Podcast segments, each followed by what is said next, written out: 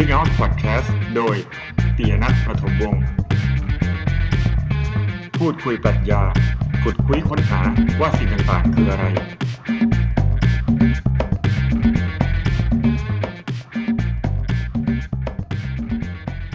สวัสดีครับพบกันอีกครั้งนะครับกับ Singha Podcast ตอนที่22นะครับวันนี้เช่นเดิมนะครับอยู่กับก้องนะฮะสวัสดีค่ะสวัสดีครับวันนี้ว่าไงเนื่องจากว่าเราอัดพอดแคสต์มาในระยะเวลาเกือบ2ปีนะฮะผมไม่แน่ใจว่าถึง2หรือยังก็อัดมาได้ทั้งหมด21เอพิโซดไม่รวมคราวนี้นะฮะเดินทางมาถึงเอพิโซดที่22เลข2เคยถามตัวเองบ้างมั้ยคะว่าทำไปทำไมเหมือนชีวิตเราแบบเหมือนเพิ่งดูรายการอะไรสักอย่างที่เกี่ยวกับการท่องเที่ยวเขาไปเที่ยวในที่ที่แบบลำบากเนี่ยเขาว่าถามตัวเองว่าทำไมวะมาเที่ยวทำไมวะอย่างเงี้ยคือคนที่ทำรายการนี้เขาพูดอ่ะใช่แบบเราต้องการอะไรอย่างเงี้ยอันนี้คือคำถามว่าเดินทางมาถึง F ที่ขึ้นเลข2แล้ว EP. ทำไปทำ EP ทำไปทำไมคะเอาตรงเลยป่ะตอนแรกที่ทำ อยากฟังแบบไม่ตรงก่อนได้ไหมไม่ตรงอ่ะก็เขาว่าที่ทำเนี่ยอยากจะนำปรัชญามาสู่สังคมนะครับเพื่อให้ประเทศชาติ พัฒนาก้าวหน้าแต่ความจริงอันนี้ก็เป็นเป้าหมายจริงๆนะเรื่อยๆแต่เอาแบบเรียลลิสติกกว่านั้นหน่อยเอาแบบจริงๆจริงๆตอนนี้ทำประมาณ 6-7-8 ตอนแรกๆเนี่ยเมื่อปีขวาแล้วอ่ะตอนนั้นคือตอนนั้นเป็นช่วงที่รอกลับไปดีเฟนทีซิสก็เป็นช่วงที่มันเหมือนกับว่าอยู่เฉยๆอ่ะแล้วก็ยังไม่รู้ว่าอนาคตจะเป็นยังไงก็เหมือนกับทำคอนเทนต์ไปเลยทีนี้จะให้เราทำแบบอะไรที่เราไม่ชอบที่เราไม่ถนัดก็คงไม่ใช่แต่ด้านมันเป็นปรัชญาซึ่งมันเป็นอันที่แบบเพื่อนหรือคนอะไรเพื่อนสนิทหรือที่เขาแบบไม่ได้อยู่ในแวดวงปรัชญาเขาก็จะบอกว่ามึงทำอะไรของมึงเนี่ยแบบต้องพูดอะไรมันคนไม่สนใจเลยสิพูดอย่างนี้ไม่มีคนฟังเงี้ยแต่เราก็รู้สึกเถียงในใจว่ามันต้องมีสิคือโลกสมัยนี้มันเป็นโลกที่แบบยังไงมันก็ต้องมีคนฟังเฉพาะกลุ่มแล้วจากสถิติที่ผ่านมาดีไหมคะก็ไม่แน่ใจเหมือนกันนะ2คนก็ดีใจแล้วเนาะจริงมันก็เวอร์ไปอ่ะที่พูดเรา2คนก็ดีใจอ่ะผมคิดว่ามาถึงจนถึงทุกวันนี้น่ะเอพิโซดที่20น่ะ20-30 คนอาจจะเป็นไปได้นะคือมันมีสถิติในโฮสต์ที่ผมโพสต์อยู่แต่ว่ามันก็ไม่รู้มันแม่นยำแค่ไหนอ่ะนะเปิดแล้วปิดไปนับเป็น1อะไรอย่างเงี้ยก็เป็นไปได้แล้วก็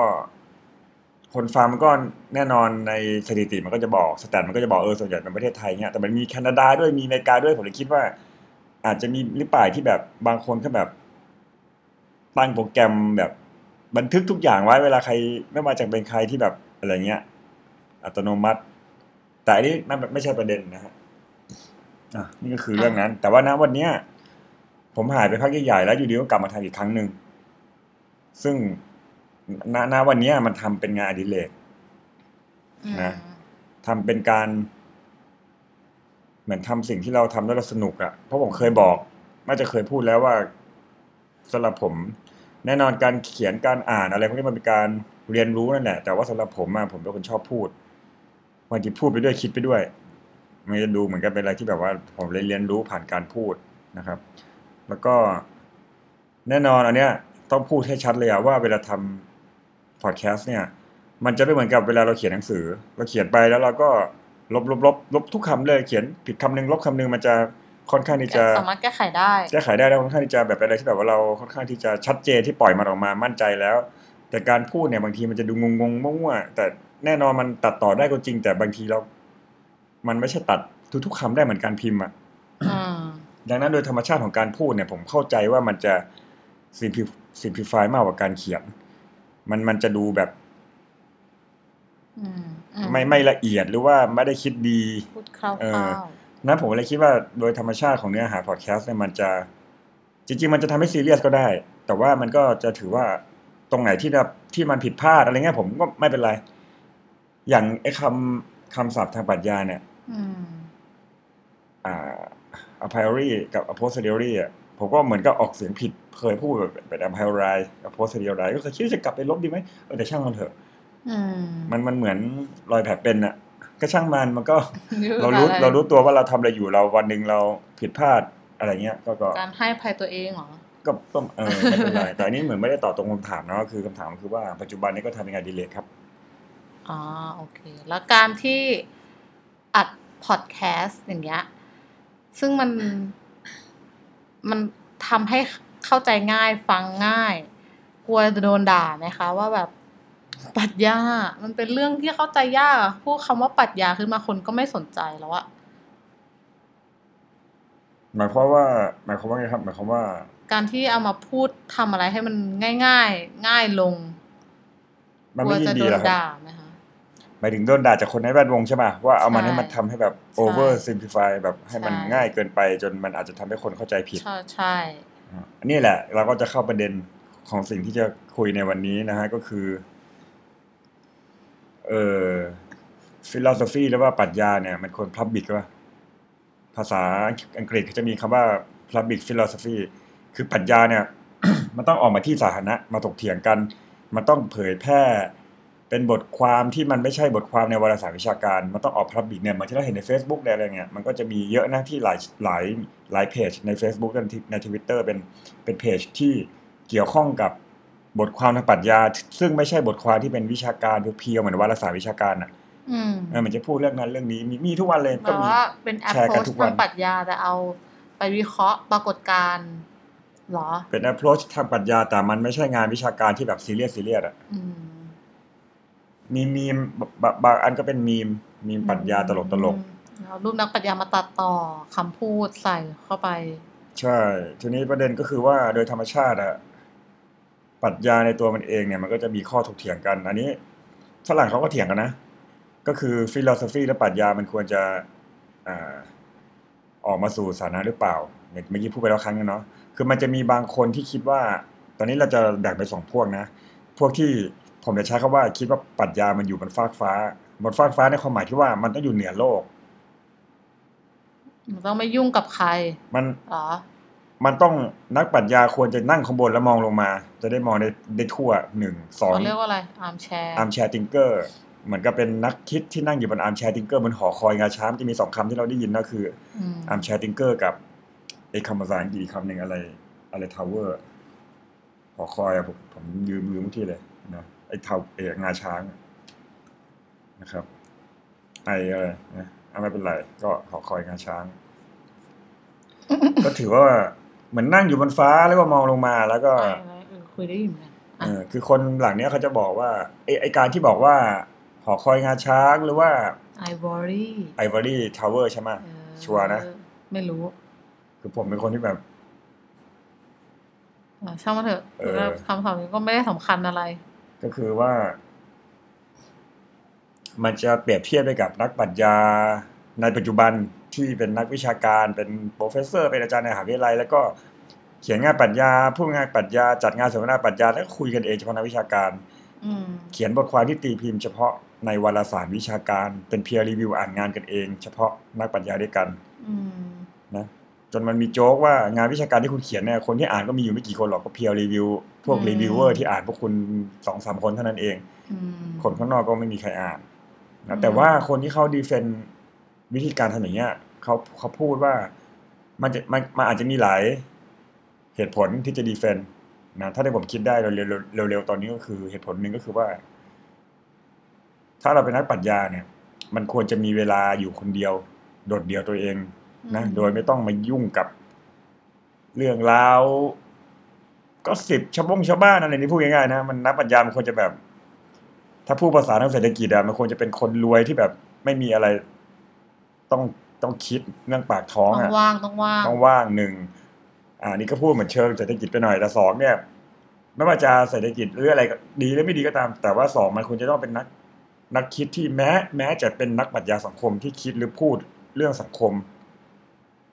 อาจจะพูดเรื่องเหตุการณ์ที่เกิดขึ้นได้นะเหมือนนั่งอยู่บนหอคอยแล้วมองว่าเกิดอะไรขึ้นการเมืองคนทะเลาะกันแล้วเขียนอะไรแล้วก็คิดขึ้นมาเขียนเป็นงานวิชาการเขาบอกว่าก็ควรจะอยู่อย่างนั้นแหละควรจะเป็นเขาเรียกว่า second order อ่ะเป็น higher order คืออยู่อีกข้างบนราวกับว่าเป็นสายตาของพระเจ้าที่มองลงมามันจะได้ดูภาพรวมมันจะได้ไม่เกิดอคติไม่เกิด นึกออกมาถ้าคุณเกิดเป็นนักปรัชญานักวิชาการที่คุณลงมาเดินขบวนกับกลุ่มก้อนทางการเมืองเทคไซด์อ่ะมันก็จะมีลักษณะอีกแบบนึงนะซึ่งอันนี้ก็โยงมาเลยละกันก็จะมีนักปรัชญาหรืออาจจะควบรวมถึงนักวิชาการก็ได้แต่ขอเป็นว่านักปรัชญาแล้วกัน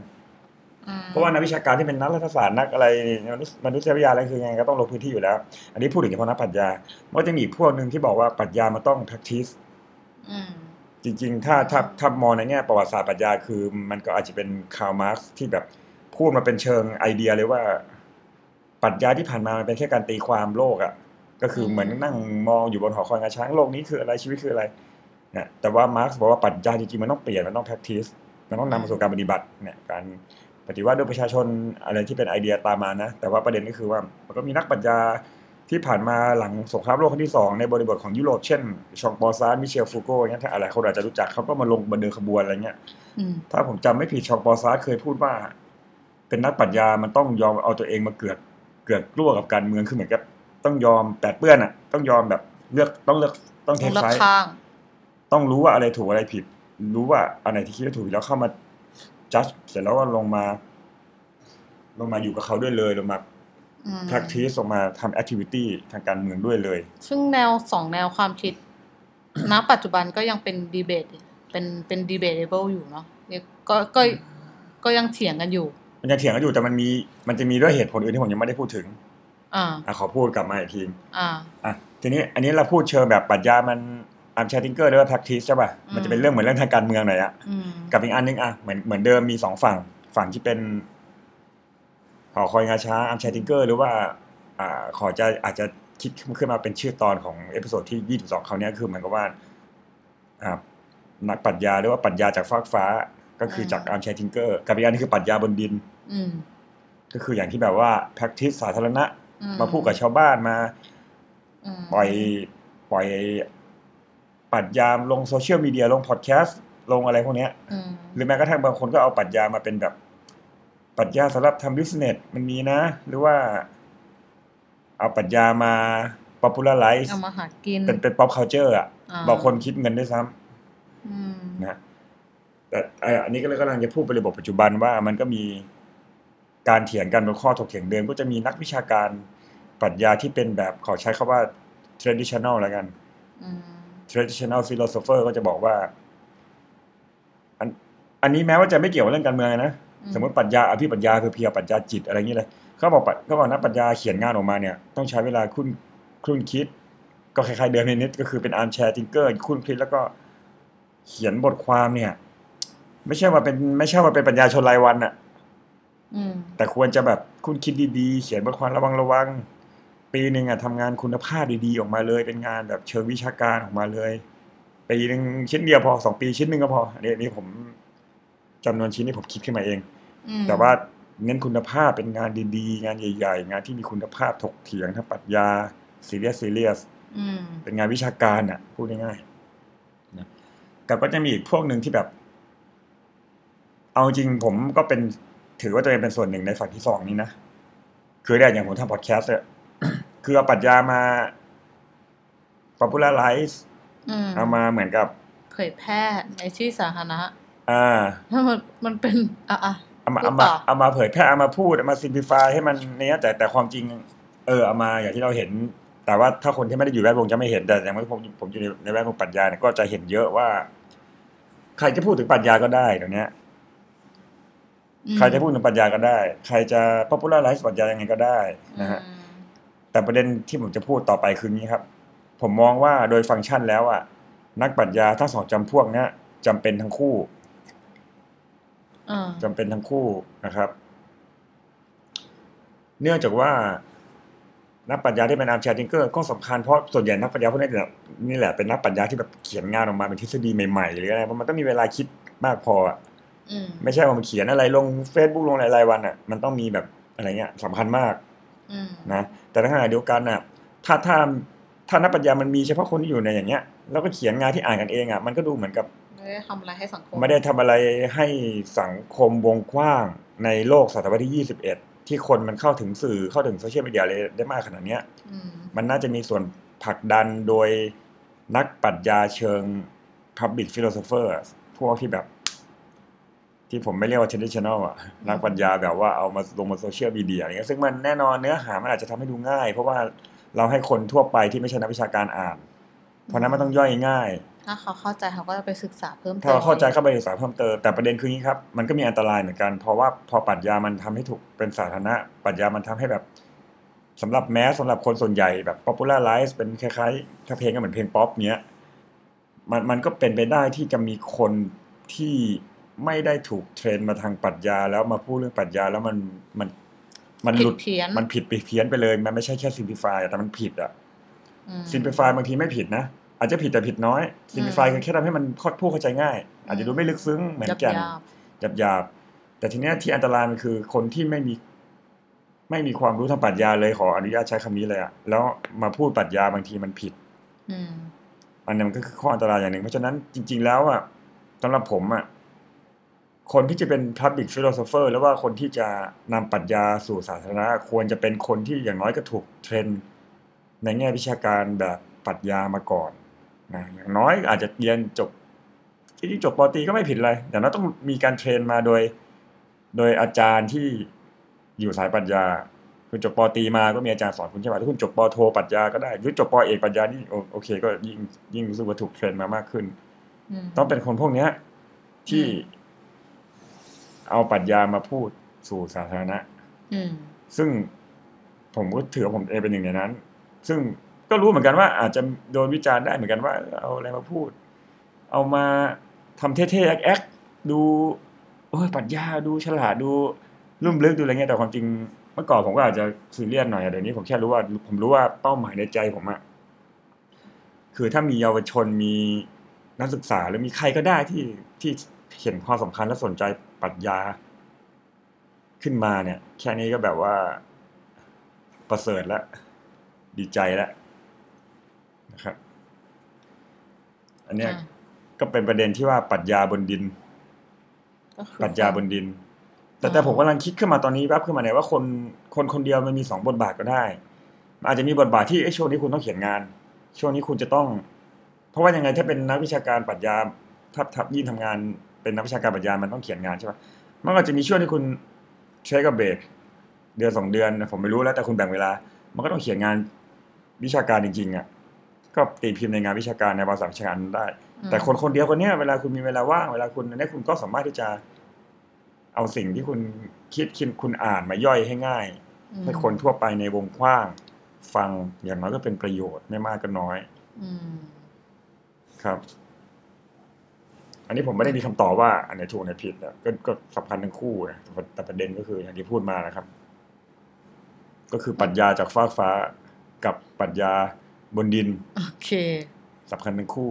ผมมีตัวอย่างนะมีตัวอย่างก็คือว่าอย่าง public philosopher ที่เราเห็นนะก็ Michael Sandel ที่เขียนหนังสือเรื่อง The Justice มีคำว่าเดือบป่ะไม่รู้อ่ะ Justice What the Right Thing to Doแปลว่าความยุติธรรมที่มีแปลเป็นไทยด้วยแล้วก็มีอีก 2-3 เล่มหรือไม่ก็ลักษณะของชื่อ Alander Button ป่ะที่ตอนหลังก็ทำเป็น School of Life เป็น School of Life แล้วก็ทำอะไรเป็นเชิงยิงแอดใน Facebook เนี่ยนะขายไดอารี่ป่ะหรือทำอะไรที่มันดูแบบเอาปรัชญามาเป็นเทเลปี้หรืออะไรเขาก็ทำเป็นเสร็จทำธุรกิจอ่ะหนังสือซีรีส์สั้นๆส่วนอันเนี้ยเป็นอีกประเด็นอีกนะเนี่ยจริงๆที่เวลาที่เราเอาเนี่ยมันแล้วแต่ถ้าคุณดังขึ้นมาคุณเป็นเมื่อไหร่สมมติว่าคุณยังไม่ดังแล้วอยู่ดีคุณดังเขาเชิญคุณไปพูดหลายที่เงี้ยมันเหมือนโลกปัจจุบันมันหนีไม่พ้นเลยหรือเปล่าเรื่อง popularization เรื่องอะไรพวกเนี้ยมันคล้ายๆกับว่าจริงๆเวลาพูดเรื่องเนี้ยแก่นถกเถียงมันเป็นเหมือนเดิมเลยอ่ะเหมือนเรื่องไม่ใช่เหมือนเดิมแก่นถกเถียงมันเป็นเหมือนเรื่องวัฒนธรรมหรือเรื่องศิลปะวัฒนธรรมพวก high culture หรือว่างานอาร์ตงานของเชคสเปียร์มันควรจะเป็นกวีนิพนธ์ที่เฉพาะบางคนมีคุณค่าเท่านั้นแล้วอยู่ดีคุณเอาโรมิโอจูเลียตไม่ใช่เชคสเปียร์ป่ะไม่รู้แหละสมมุติว่าเรามีเนื้อเรื่องโรมิโอจูเลียตมันควรจะเป็นเอามาแล้วอยู่ดีคุณเอามาทำเป็นฮอลลีวูดอย่างเงี้ยมันเอามา popularize มันเสียแก่นเสียคุณค่าหรือเปล่าหรือว่าความจริงแล้วยิ่งดีด้วยซ้ำยิ่งได้เผยแพร่ให้คนที่ไม่รู้จักอันเนี้ยมันจริงๆแก่นทุกอย่างตอนเนี้ยเนี่ยไม่ว่าจะเป็นเรื่องศิลปะวัฒนธรรมหรือแม้แต่ปรัชญาเองอ่ะมันคือเรื่องที่ว่า สิ่งหนึ่งมันควรจะถูกจำกัดไว้หรือดูเหมือนมันสูงส่งดูเหมือนอ่ะมันสูงส่งดูเหมือนต้องอยู่ในบนฟ้าคนบางคนหรือว่าสิ่งนั้นมันควรจะ popularize แต่ว่ามันก็เป็นความจริงนะเวลาสิ่งบางสิ่งแล้วมัน popularize เนี่ยคุณภาพมันเสียเพราะ popularize มันคือเชิงปริมาณแต่ว่าไอ้สิ่งที่มันมีเป็นความลุ่มลึกarmchair thinker นักปรัชญาบนภาคฟ้าหรือว่างานศิลปะบางอย่างมันเป็นเรื่องทางคุณภาพเหมือนศิลปินน่ะศิลปินดนตรีเพลงบางอันผมยกตัวอย่างสมมุติ Nirvana อันนี้สมมุตินะเคิร์ท โคเบนไม่รู้ผู้ฟังรู้จักไหมวง Nirvana เนี่ยทำเพลงออกมาตอนที่เป็นตัวของตัวเองคือดีอะไรเงี้ยแล้วถ้าวันแล้วเริ่มดังก็ชุดสุดท้ายก่อนที่วงจะยุบไปชุดสุดท้ายก็มีคนบอกเอ๊ะมันไม่ค่อยอันนี้เหมือนชุดแรกๆมันไม่ค่อยเป็นตัวเองหรือเปล่าจริงๆ Nirvana จริงๆยกตัวอย่างจริงๆมันก็ Nirvana นะบังเอิญเขาโชคดีออกแค่ 2-3 ชุดแล้วเขาก็สลายหายตัวไปจากเหตุการณ์ที่โดนก็รู้ดีแต่อันนี้แค่ยกตัวอย่างอะไรก็ได้อ่ะว่าศิลปินทำงานมามีเยอะนะทำมา2ชุดแรกดีมากเลยอ่ะพอเริ่มอยู่ไปต้องเริ่มทำการตลาดต้องเริ่มมาแบบเอาใจแฟนเพลงอะไรคือ target มันต้องทำ marketing อ่ะอะไรคือกลุ่มเป้าหมายอะไรเงี้ยเนี่ยเหมือนที่ผมจะทำพอดแคสต์ปรัชญาแล้วเคยมีเพื่อนที่เพื่อนคนนี้เป็นเพื่อนสนิทซึ่งเขาเป็นนักการตลาดอะไรเงี้ยเขาก็บอกว่าเอ้ยมึงพูดอะไรของมึงอ่ะมึงต้องอะไรเงี้ยแค่นี้ก็น่าจะโดนด่ามามากพอแล้วก็ทำให้มัน simplify ก็ไม่เป็นไรผมก็ทำต่อไปแล้วก็คิดว่ายังไงก็ต้องมีประโยชน์อ่ะเพราะถ้าคนฟังชอบเขาก็ฟังถ้าเขาไม่ฟังก็เขาก็ไม่ฟังมันก็เหมือนทุกอย่างในโลกใบนี้โดยเฉพาะยุคปัจจุบันที่ทางเรื่องมันเยอะใช่นะผมก็หวังว่าจะทำไปเรื่อยๆนะครับโอเคเดินมาถึงตอนจบพอดีครับเราลากันเลยไหมคะก้องมีอะไรจะแบบถามเป็นอันดับสุดท้ายไหมครับที่เราลาเดี๋ยวเราก็ได้เจอกันอีกเอพิโซดหน้าหรือเปล่าอัดต่อเลยเหรอโอเควันนี้ก็เท่านี้ก่อนนะครับ สวัสดีครับสวัสดีค่ะ